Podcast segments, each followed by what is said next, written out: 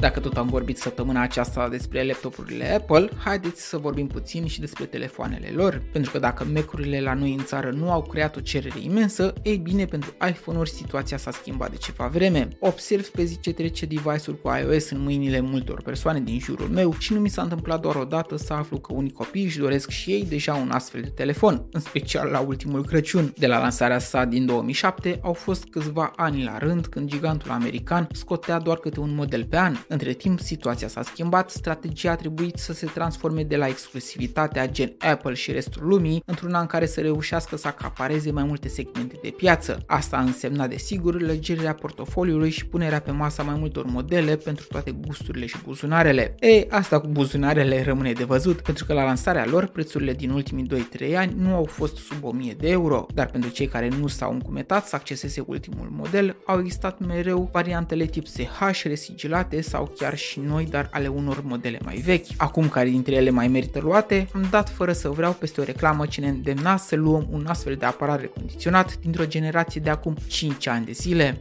Sfatul meu, oricât de mult apreciez tehnologia future-proof și retenția performanței pe care Apple reușește să o implementeze în dispozitivele lor, nu aș recomanda nimănui să cumpere un produs tech indiferent de brandul său cu o vechime mai mare de 2 ani. Adică uneori un Android lansat recent de la o marcă chinezească, taiwaneză, coreană sau cine știe de la ce tarabă asiatică, poate fi uneori varianta mai potrivită în segmentul prețurilor de până la 2000 de lei. În majoritatea cazurilor, producătorul oferă minim 2-3 ani de suport tehnic și update-uri software. Nu te lăsa păcălit că iPhone-ul este nemuritor. Este totuși un produs de consum, iar asta înseamnă că la un moment dat va trebui consumat, adică aruncat și cumpărat altul în loc. Știu, ai un iPhone de acum 3-4 ani și încă merge brici, dar te asigur că ușor, ușor, multe dintre aplicațiile folosite vor începe să se dezvolte și să devină din ce în ce mai înfometate de resurse și la un moment dat nici Adam care a mușcat din mărul lui Tim Cook nu va putea să te mai ajute. Apoi, dacă tot dai un ban, vrei ca investiția să ofere roade mult timp de acum încolo. Bogdan sunt și te rog, cântărește bine opțiunile pe care le ai, nu te arunca imediat în brațele primei oferte care pare de neratat. Pe curând!